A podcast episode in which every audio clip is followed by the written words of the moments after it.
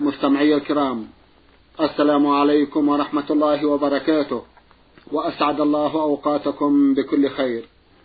هذه حلقة جديدة مع رسائلكم في برنامج نور على الدرب.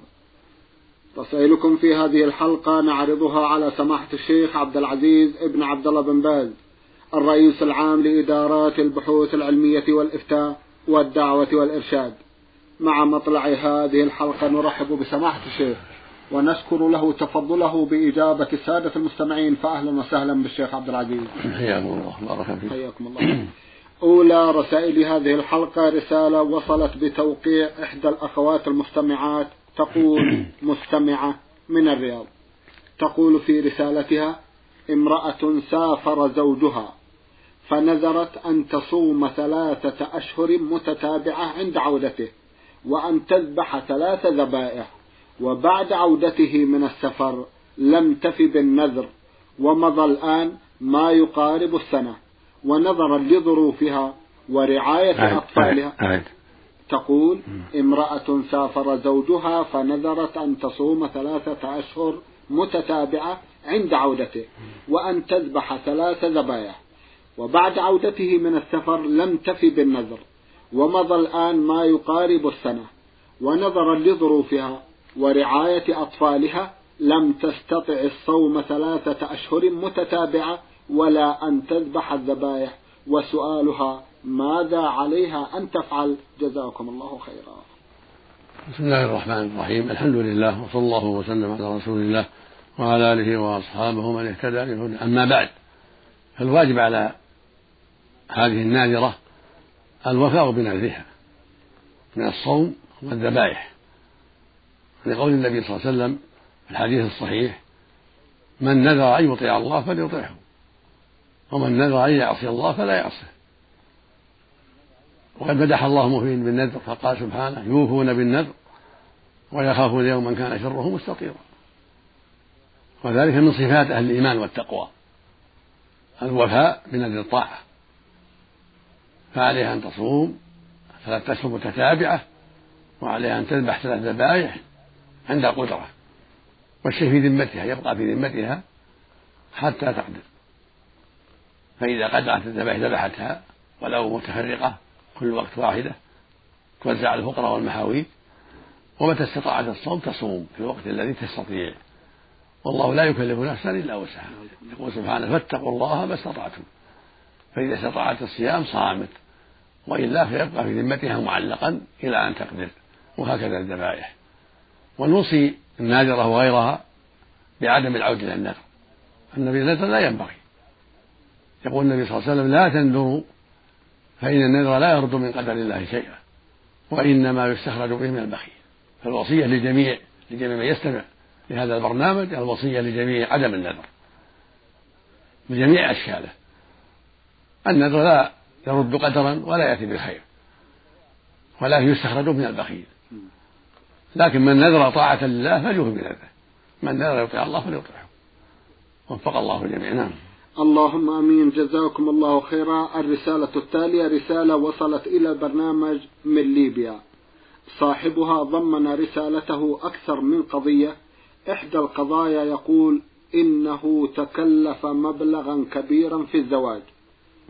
ورغم مضي فترة طويلة إلا أنه لم يستطع تسديد ما بقي عليه من المهر لأبي زوجته. ويسأل هل عليه أن يفي بكل ما كان في ذلكم العقد؟ وهل لعمه أن يطالبه شرعا بدفع ذلك المبلغ؟ وصاحب الرسالة من ليبيا. يقول النبي صلى الله عليه وسلم في الحديث الصحيح إن أحق الشروط أن يوفى به ما استحللتم به الفروج. فالواجب عليك أن تؤدي ما التزمت به. وشرط عليك من المال إلا أن يسمح والدها ويتحمل أو تسمح عن حقها فإذا سمحت أو سمح والدها فالحمد لله.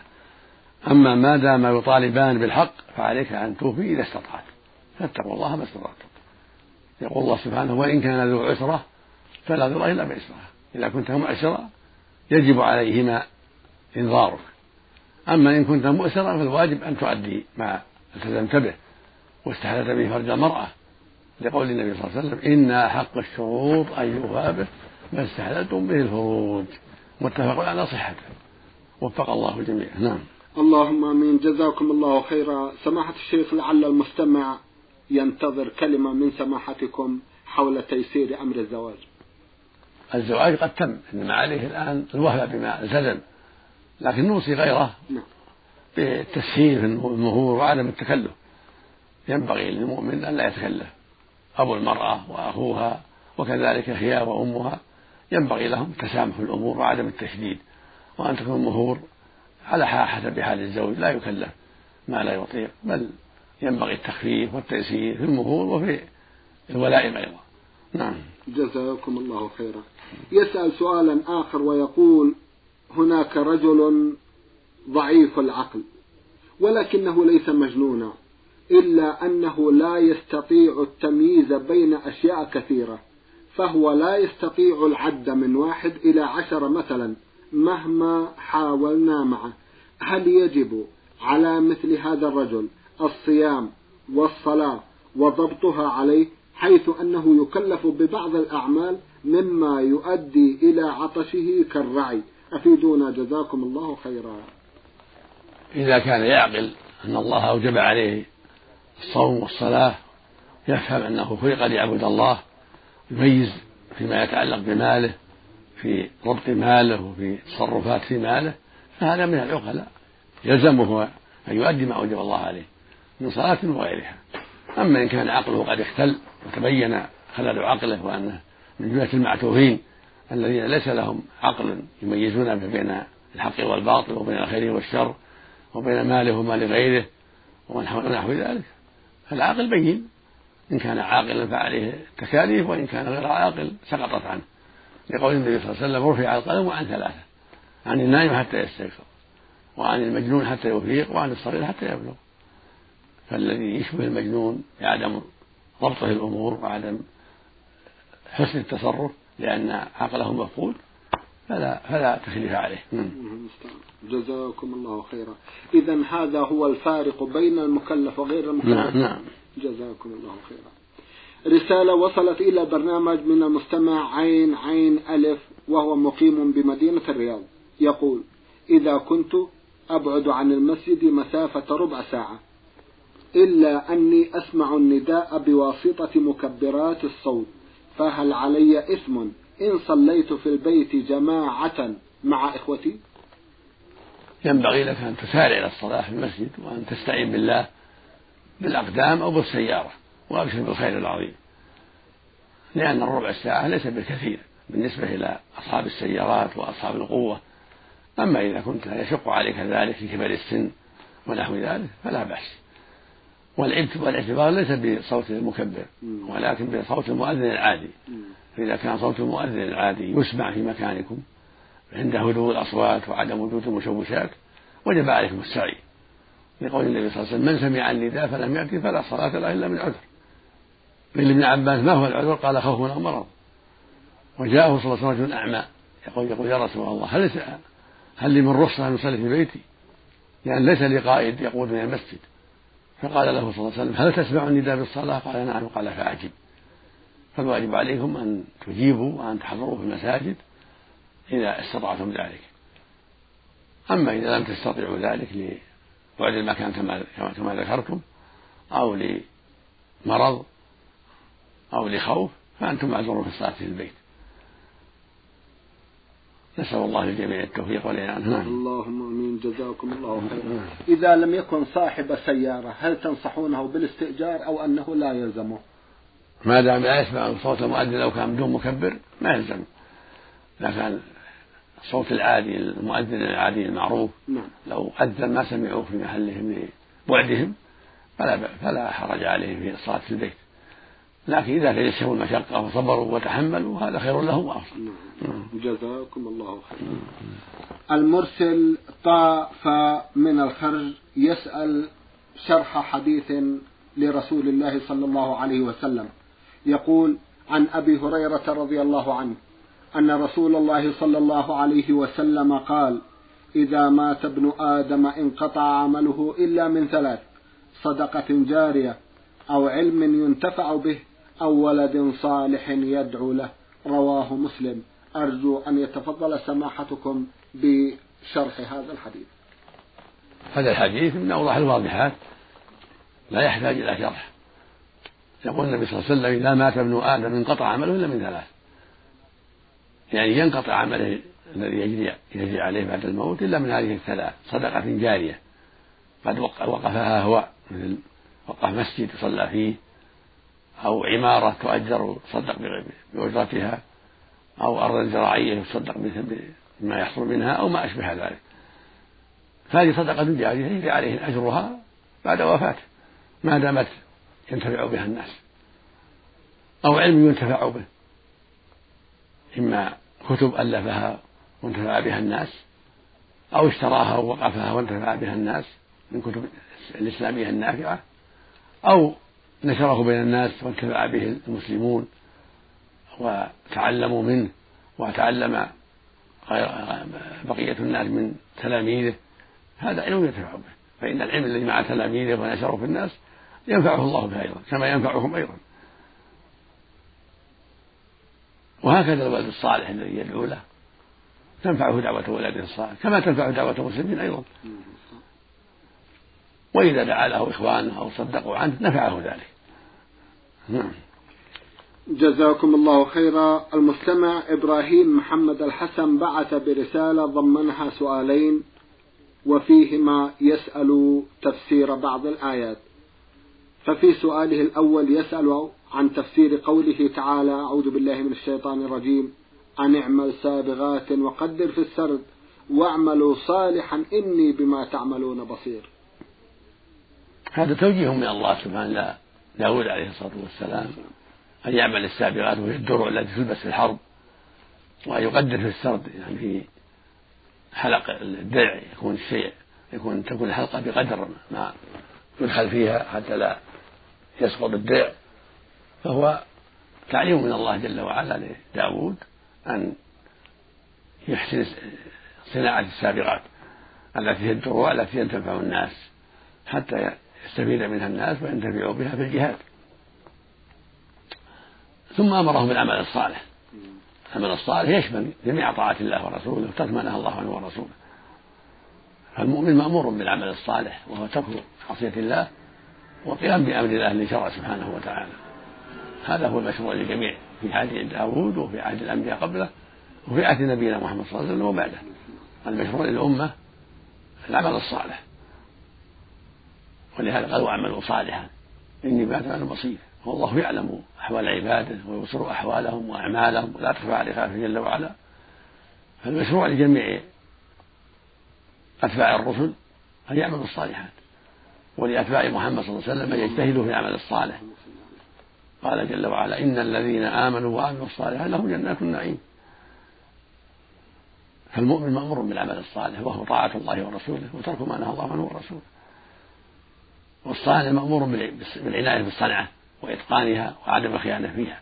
سواء كان يصنع الدروع أو السيوف أو المنادق أو المدافع أو غير ذلك. كل صانع مأمور بالعناية بإتقان الصنعة وعدم الخيانة والغش نعم. جزاكم الله خيرا. كما يسأل عن تفسير قول الحق تبارك وتعالى وضرب لنا مثلا ونسي خلقه. قال من يحيي العظام وهي رميم قل يحييها الذي أنشأها أول مرة وهو بكل خلق عليم الذي جعل لكم من الشجر الأخضر نارا فإذا أنتم منه توقدون. الذي خلق الخلق من الطين وخلق آدم من الطين وخلق ذرية من ماء مهين سبحانه هو الذي يحيي العظام وهي رميم. يوم القيامة يعيدها كما بدأها وتخرج من قبورها بعدما يتم خلقها بإذنه سبحانه وتعالى. فيرجع كل شيء إلى ابن آدم مما ذهب منه ويفنى منه كل شيء إلا عجب الذنب ثم يعيده الله كما كان سبحانه وتعالى. ويبعثه ليجازه بأعماله يوم القيامة. فالذي أحياها أول مرة من الطين ومن ماء مهين هو الذي يعيدها يوم القيامة بعدما صارت رميما وترابا. وهو الذي جعله من الشجر الأخضر نارا أيضا. وبقدرته سبحانه وتعالى. جعل من الشجر نارا ومن الحجر نارا ومن الكبريت نارا. هذا خلقه سبحانه وتعالى. يقول أئمة اللغة في كل شجر نار واستمجد المرخى والعفار يعني المرخ والعفار ناره أكثر. إذا حك بعضه ببعض ثم هو الحطب توقد فيه النيران ويستوقد به الناس وهو من الشجر. أخضر ثم ييبس ويستعمل. توقد منه النار أيضا. جميع أنواع الشجر. يوقدون من قبل مجيء الكهرباء الناس على الله ثم على هذا الحطب. فالمقصود أن الشجر إذا يبس يستوقد في النار وينتفع به. وبعض الشجر الأخضر كذلك يستوقد منه النار. جزاكم الله خيرا. كذلك رسالة من المستمع نون عين من الموصل بعث بها ويسأل فيها أيضا عن تفسير قول الحق تبارك وتعالى فقبضت قبضة من أثر الرسول يقول إنه رجع إلى عدة مصادر لكنه لم يفهم تفسير هذا الجزء من هذه الآية الكريمة ويرجو من سماحتكم تفسيرها. جزاكم الله خيرا المستعان هذا يؤجل إلى وقتنا جزاكم مؤجل إن شاء الله. نعم. إن شاء الله. أما الرسالة التالية فهي رسالة المستمع يونس النور عثمان. نعم. يسأل ويقول أرجو أن تتفضلوا بإجابتي عن السؤال التالي. هل الإنسان في هذه الحياة مسير أو مخير؟ مع اصطحاب جميع الأدلة. جزاكم الله خيرا. الإنسان مخير ومسير جميعا. له الوصفان. هو مخير لأن الله أعطاه عقل وأعطاه مشيئة وأعطاه إرادة يتصرف بها. فيختار النافع ويدع الضار. يختار الخير ويدع الشر. يختار ما ينفعه ويدع ما يضره. كما قال تعالى لمن شاء منكم ان يستقيم وما تشاءون إلا شاء الله رب العالمين. قال عز وجل تريدون عرض الدنيا والله يريد الآخرة. فالناس لهم إرادة ولهم مشيئة ولهم أعمال. قال تعالى إن الله خبير ما تفعلون إن الله خبير ما تصنعون فلهم أعمال ولهم إرادات ولهم مشيئة هم مخيرون. فإذا فعلوا الخير استحقوا الجزاء من الله فضلا منه سبحانه وتعالى وإذا فعلوا الشر استحقوا العقاب. فهم إذا فعلوا الطاعات فعلوها باختيارهم ولهم الأجر عليها. وإذا فعلوا المعاصي فعلوها باختيارهم وعليهم إجرها وإثمها. والقدر ماضي فيهم. هم أيضا مسيرون بقدر سابق. قال جل وعلا هو الذي يسيركم في البر والبحر. قال النبي صلى الله عليه وسلم كل شيء بقدر حتى العجز والكيس. قال سبحانه ما أصاب مصيبة في الأرض ولا في أنفسهم إلا في كتاب من قبل أن نبرأها. قال جل وعلا ما أصاب مصيبة إلا بإذن الله. ومن يؤمن الله يهدي قلبه.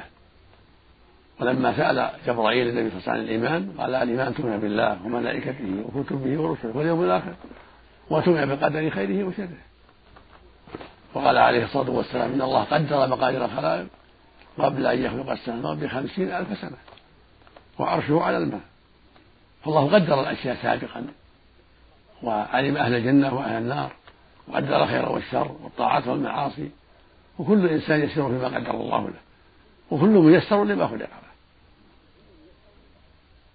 في الصحيحين عن النبي صلى الله عليه وسلم أنه قال لأصحابه ذات يوم ما منكم من أحد إلا وقد علم مقعده من الجنة ومقعده من النار. قالوا يا رسول ففيما العمل ففيما العمل يعني ما دمنا ما دامت مقاعدنا معروفة من الجنة والنار ففيما العمل قال عليه الصلاة والسلام اعملوا فكل ميسر لما خلق له. أما أهل السعادة فييسرون لعمل أهل السعادة. وأما أهل الشقاوة فييسرون لعمل أهل الشقاوة. ثم تلا قوله سبحانه فأما من أعطى واتقى وصدق بالحسنى فسنيسره اليسرى وأما من بخل واستغنى وكذب بالحسنى فسنيسره الأسرى. فأنت يا عبد الله عليك أن تعمل. ولن تخرج عن قدر الله سبحانه وتعالى. عليك أن تعمل وتجتهد في طاعة الله. تسأل ربك التوفيق وعليك أن تحذر ما يضرك وتسأل ربك الإعانة على ذلك. وأنت ميسر لما خلقت له. كل ميسر لما خلق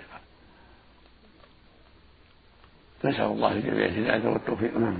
اللهم آمين. جزاكم الله خيرا. القضية التالية قضية الرضاع. يقول ما رأيكم في زواج رجل من امرأة رضع مع أختها الكبرى علما بأنهم تزوجوا ولهم أولاد. عيد يقول ما رأي سماحتكم في زواج رجل من امرأة رضع مع أختها الكبرى علما بأنهم تزوجوا ولهم أو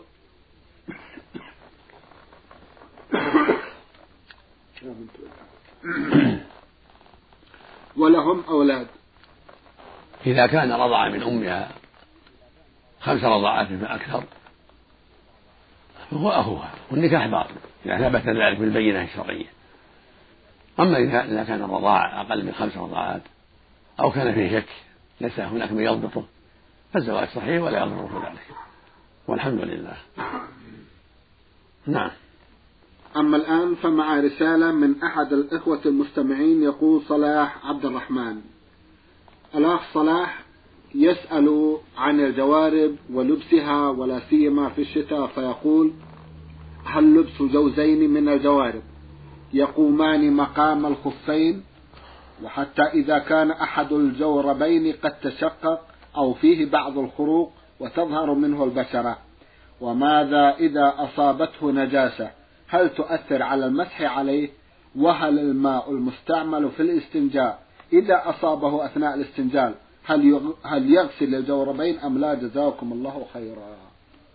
لا مانع من المسح الجوربين ولو تعددت ولو لبست عدة جوارب إذا سترت القدمين فلا بأس أن يمسح عليهما. إذا لبسهما على طهارة. والجور الواحد الجورب الواحد يكفي إذا كان ساتر القدمين إذا كان صفيقا ساتر القدمين. ولبسه على طهارة فإنه يمسح عليه يوم وليلة بعد الحدث يوم وليلة إذا كان مقيما. أما إذا كان مسافرا فإنه يمسح ثلاثة أيام بلياليها. ولو جمع جوربين أو ثلاثة للدفء وجعل بعضها فوق بعض وهي ساترة مسح عليها. ولو كان بعضها لا يستر إذا ستر أحدها فالباقي تبع. المهم أن يستر أحدها. إذا ستر من الكعب إلى أطراف القدم ستر القدم كله مع الكعبين يمسح عليهما. كما يمسح على الخفاف من الجلد. أما إذا كانت تصف البشرة لا تستر سواء واحد أو أكثر ما ستر البشرة لا يمسح عليه. لابد يكون واحد منها ساتر أو كلها ساترة. وإذا كانت نجسة لا يمسح عليها بل يجب إزالتها يجب إزالتها حتى تغسل تطهر من النجاسة. وإذا أصابه شيء من ماء الاستنجاء قبل أن تزول النجاسة يطهرها ويغسلها أما إذا كانت النجاسة قد زالت وأصابه ماء بعد بعد الطهر ماء يعني استعمله المستنجي بعد ما زالت النجاسة ماء نظيفا ما يضر. إذا كانت النجاسة قد زالت وطهر المحل. أما إن أصابه بعض الرشاش من الماء الذي تلطخ بالنجاسة فإنه ينجس الجورب وعليه غسل الجورب ولا يمسح عليه حتى يغسله. نعم. جزاكم الله خيرا. يقول إذا اشتريت بضاعة بثمن مؤجل وبعتها قبل أن يأتي أجل سدادها هل لي أن أنتفع بثمنها في البيع والشراء قبل أن يحين أجل السداد؟ نعم لا بأس عليك. تنتفع بثمنها وإذا جاء وقت السداد تسدد من ثمنها ولا من غيره. لا يلزمك حتى يحضر الأجل. نعم. جزاكم الله خيرا. يسأل ويقول إذا كانت ملابس الشخص مبللة بالماء أو بدنه ولامس ما هو نجس أو يشك في نجاسته هل يؤثر هذا على طهارة البدن أو الملابس خاصة؟ إذا لبس بيده وهو رطبة لا يشك في نجاسته ما عليه شيء الأصل الطهارة. أما إن لمس شيئا رطبا نجسا أو يده رطبة فيها ماء ولمس النجس يغسل يده فقط والباقي ما يضره. ولا يلمس بقية جسده بالنجاسة. فإن لمس شيئا من جسده بالنجاسة غسل ما أصابه ما لمسه فقط من بدنه ولا ينبغي له وسوسة ينبغي له أن يتقيد بما حصل فيه النجاسة فقط. في يده يغسلها. لمس طرف ثوبه يغسل طرف ثوبه. لمس رجله برطوبة النجاسة يغسل طرف رجله وهكذا. نعم. جزاكم الله خيرا. رسالة وصلت إلى البرنامج من دمشق. باعثتها إحدى الأخوات تقول صباح حار. أختنا لها قضية مع زوجها تقول فيها أحببت أن أعرض على سماحتكم مشكلتي التي تؤرقني وتحرمني لذة العيش وراحة البال. فأنا امرأة متزوجة منذ تسعة منذ تسعة أعوام. وأنا والحمد لله أصلي وأتعبد الله وألبس اللباس الشرعي وأسير على هدي القرآن الكريم والسنة المحمدية في حياتي. تقبل الله مني ومنكم ومن جميع المسلمين. أما زوجي وعمره أربعون سنة فلا يصلي ولا يتعبد فقد يصوم شهر رمضان. وقد حاولت كثيرا أن أهديه إلى الطريق الصحيح وأحثه على الصلاة والعبادة وأقرأ له بعض الآيات والأحاديث النبوية التي تحث وتدعو إلى الصلاة وترغب فيها وعقاب تارك الصلاة ولكنه لا يقبل الهداية.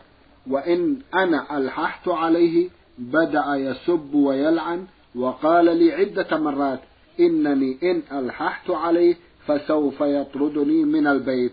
وأنا فكرت عدة مرات بطلب الطلاق منه ولكن أهلي لا يستقبلونني وأولادي الثلاثة. وأنا في حيرة من أمري وخاصة بعد أن سمعت أنه محرم على الزوجة أن تحيا مع زوج لا يصلي.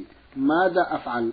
إنني في حيرة من أمري وأكاد أفقد عقلي من كثرة التفكير. أفتني يا سماحة الشيخ. جزاكم الله خيرا. الواجب عليك الذهاب إلى أهلك.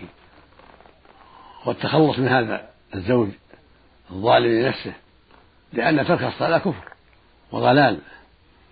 وقد ذهب جمع من أهل العلم رحمة الله عليهم إلى أن تركها كفر أكبر وإن لم يجحد وجوبها. وزوجك هذا ليس بالبعيد أنه يجحد وجوبها بسبب عناده وتركه لها. وبكل حال فالصواب أن من ترك الصلاة عمدا كفر وإن لم يجحد وجوبها. أما إذا جحد وجوبها أو استهزأ بها هذا كافر بالإجماع. وقد قال النبي صلى الله عليه وسلم في الحديث الصحيح بين الرجل وبين الكفر والشرك ترك الصلاة. خرجه مسلم في صحيحه. وقال عليه الصلاة والسلام العهد الذي بيننا وبينهم الصلاة فمن تركها فقد كفر. أخرجه الإمام أحمد وأهل السنة بإسناد صحيح. وقال عبد الله بن شقيق العقيلي التابعي الجليل رضي الله عنه ورحمه كان أصحاب النبي صلى الله عليه وسلم لا يرون شيء من أعمال ترك الكفر إلا الصلاة. فذكر عن الصحابة أنهم يرون ترك الصلاة كفر دون بقية الأعمال كالصوم ونحوه.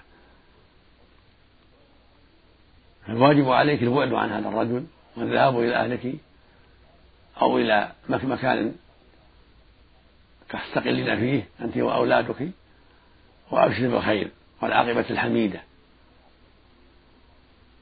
نسأل الله له الهداية نسأل الله أن يهديه وأن يعيده من شر نفسه وشيطانه. وعليك بالاجتهاد في نصيحته.